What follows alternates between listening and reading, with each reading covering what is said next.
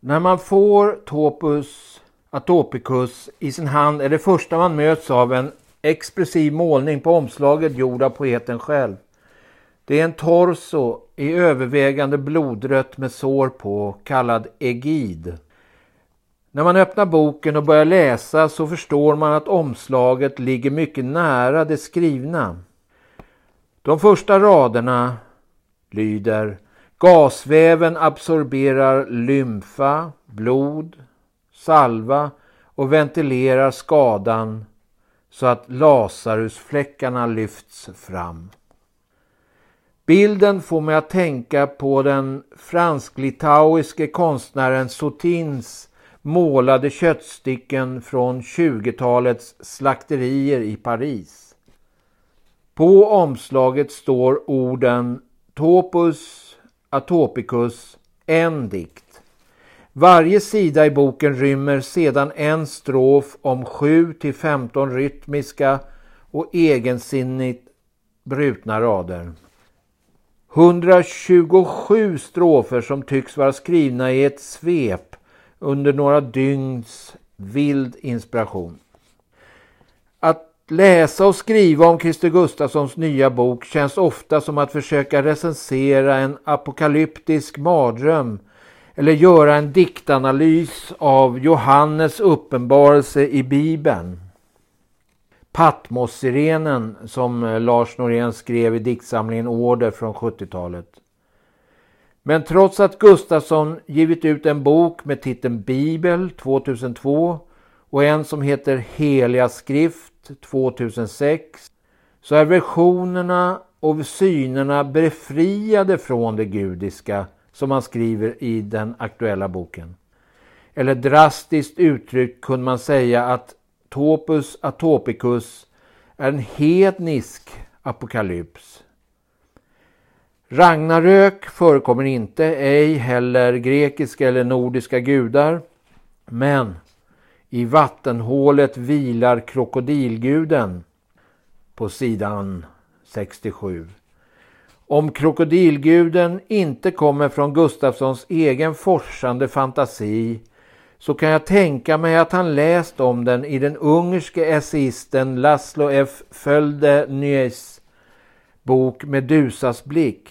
Där står Set, Tyfon, egyptisk respektive grekisk mytologi. Guden som antar krokodilens gestalt drar ner allting i samma virvel som visar sig i det mörka kaos i krokodilens gap. Att jag överhuvudtaget läste om och snubblade över krokodilguden i boken Medusas blick beror på att jag med författaren Sören Bondesson och författaren och filosofen Kate Larsson hade en pytteliten läsecirkel två gånger där vi talade om Földeneis bok och den tibetanska dödsboken. Det var när Kate hade blivit obotligt sjuk och ville samtala och läsa om döden. Christer Gustafssons bok är tillägnad minnet av Kate Larsson 1961 till 2018 som alltså var vår gemensamma vän. Minnet av bokcirkeln är privat och handlar inte om Gustafssons dikter men indirekt färgar det min läsning av Topus Atopicus. En sådan associativ läsart har stöd hos Gustafsson själv i sin mycket läsvärda tanke- och essäbok Vindbro från 2010 blandar han självreflektion, dagboksanteckningar men läsningar av bland andra Ville Granqvist, Jan Kauri och Ann Jäderlund. I Vindbro frågar sig poeten på ett ställe ungefär, jag tar det ur minnet. Sitter jag mitt i en framrusande fors och skriver? Ja, det är onekligen känslan under läsningen av den nu aktuella boken. Och jag kan inte låta bli att associera till Walter Benjamins tankar inför Paul Klees målning Angelus Novus. Benjamin skriver Bilden framställer en ängel som ser ut som han stod i begrepp att avlägsna sig från något han stelt betraktar. Historiens ängel måste se ut på detta sätt. Och lite längre fram. Men en storm blåser från paradiset. Denna storm driver honom oemotståndligt in i framtiden som han vänder ryggen. Allt medan ruinhögen framför honom växer upp till himlen. Det som vi kallar framåtskridandet är denna storm. Ur bild och dialektik i översättning av Karl Henning Wikmark. Av de fyra elementen är det dock inte luften utan det jordiga som dominerar i Gustafssons bok. Kropp och omgivning smälter ideligen samman. Det kan vara kropp och hus i rader som stuprör, strupe, igentäppt av löv.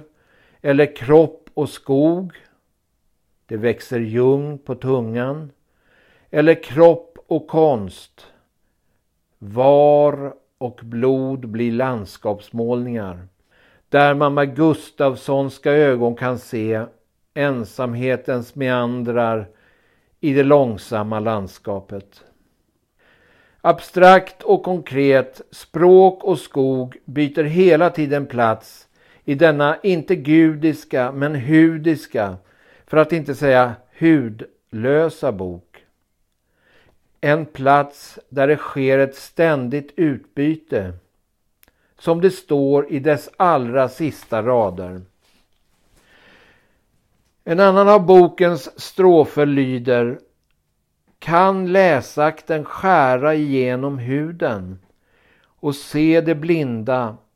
Hur ett vattendrag letar sig genom trakten och är fotsulorna täckta av ögon.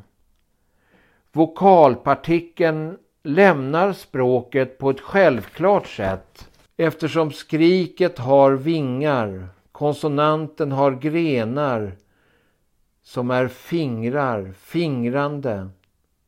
Med konsonantbågar håller språket isär sina betydelser, sina svullna ögonlock.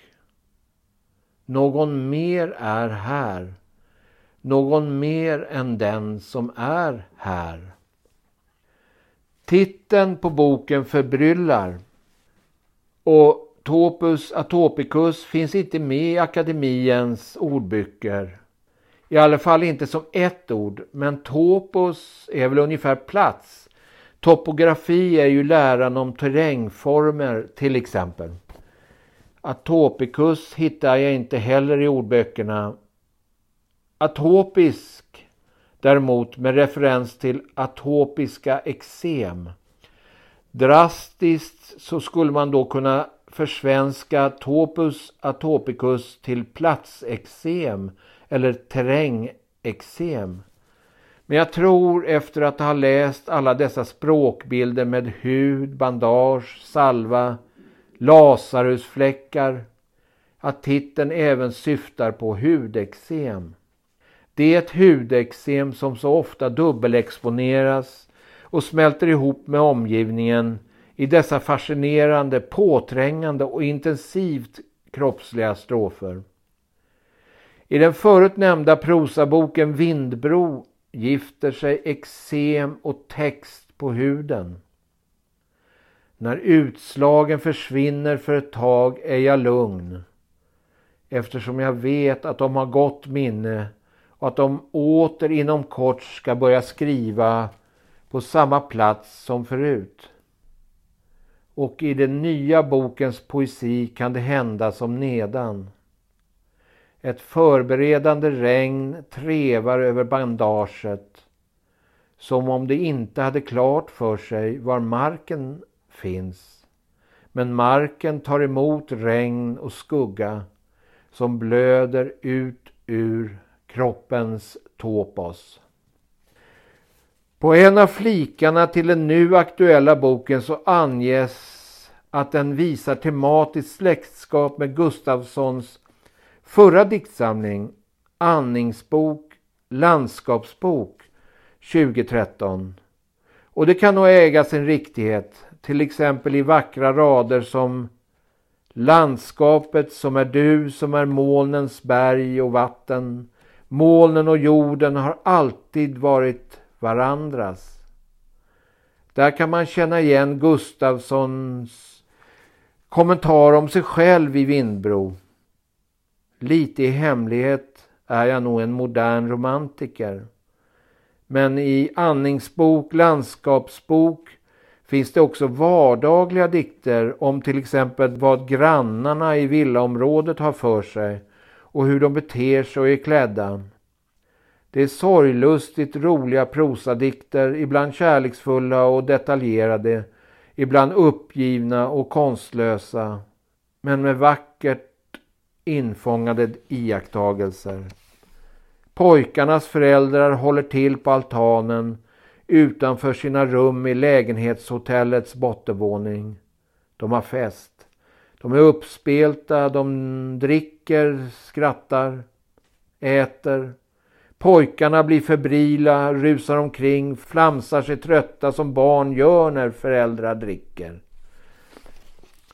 Sådana vemodiga vardagsdikter lyser nästan helt med sin frånvaro i den täta topus atopicus där andningen är mer forcerad och så att säga svettig.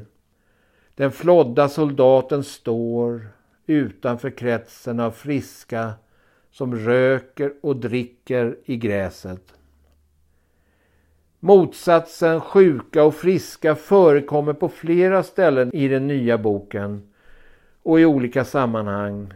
Och det är oftast de sjuka och på olika sätt utanförstående som tycks se bakom den mänskliga komedins hank och stör. I sådana rader tittar den illusionslöse romantiske poeten fram igen. Det kan minna om vissa passager hos Baudelaire eller varför inte Bruno Coöyer. Det finns en rad i andningsbok, landskapsbok som för mig under läsning av Gustafssons böcker bildar ett slags bro mellan de två senaste diktsamlingarna. Den lyder Att se slutet och ändå vara överens med molandet som bor i allt liv. Här möts apokalyptikern och den sorgset vemodige poeten i en rad.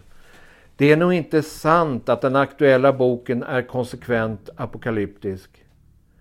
Visst finns det bilder av undergång. Här två exempel. Människor promenerar nära mörkret och inne i sina skuggor.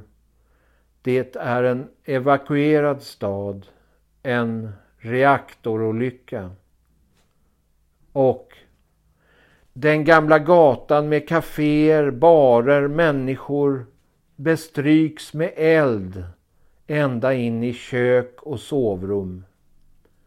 Nej, det är inte Harmageddon som gestaltas i Topus Atopicus utan den ständigt pågående döden i livet och ekorrhjulet som hela tiden startar om och om likt någon av de nya gigantiska karusellerna och berg- och dalbanorna på Gröna Lund. På ett sätt är det värre än undergång och intet i denna bok. Det är den eviga återkomsten av maktspel och lidande för var och en men också kollektivt. Lidandet står inskrivet i samhällskontraktet. Bandagen växer in i huden och stänger vägen för morfinet. Det finns ingenstans att sätta kanylen. Makten, vården måste vänta på odlad hud. Hud att täcka armar, torso så att landskapet åter beskogas varpå makt återigen utövas i det nyligen helade. Detta döden i livet tema varieras i olika expressiva bilder. Det är andetag, årtag i en sjö av kära. Eller än mer brännande och själsligt spännande i passager som handlar om skrivandet. Som tycks stå i ett djupare förbund med tingen och tankarna. Med födelse och död. Bordet reser sig likt ett föl. Hittar balansen. Väntar på skrivarens hand. Men detta skapande måste hela tiden börja om, skrivas om, fortsätta i ekorrhjulet för att tala med Ferlin. Ty som Gustafsson skriver, skriften är en sönderfallande instans. Tecken söndras och blir borta. Endast fragment stannar kvar och stammar likt en robot vid en vägg. Det är en märklig upplevelse att läsa Christer Gustafssons poesi nu under den pågående pandemin vars konsekvenser ingen kan omfatta globalt, privat eller brutalt. Ibland kan läsaren få för sig att Gustafsson varit synsk under skrivandet av denna bok. Men så är det nog inte. De flesta av oss, inte bara melankoliker och poeter, kan nog känna igen sig i rader som att vända bort plågan och dess själsliga reflektion tvingas ut på de friskas slagfält. Det finns ett raseri och en hopplöshet i denna poesi men också något annat som inte är hopp. Kanske man kan säga en, en förtvivlad ömhet i befriande brist på bevis. Något kodas i stunden som är evig. Att i skogsdungen få se ett ansikte, ett läkt anlete. Jag är djupt berörd och imponerad av dessa intensivt, ja vad ska jag säga, anfallande dikter. Men erkänner också att jag drar en lättnadens suck när det intensiva blodtrycket lägger sig en aning och övergår i adagio för en stund. I stiltjen denna afton, den flagnande aftonbarken. Förnatten har släckt skrivbordslampan och mörkret börjar överskriva dagen. Och evigt är händernas seende över ansiktet, över armarna, bålen, över sårskorporna och är djupt i det nyss läkta som lockar, drar till sig naglarna som också är skrivverktyg.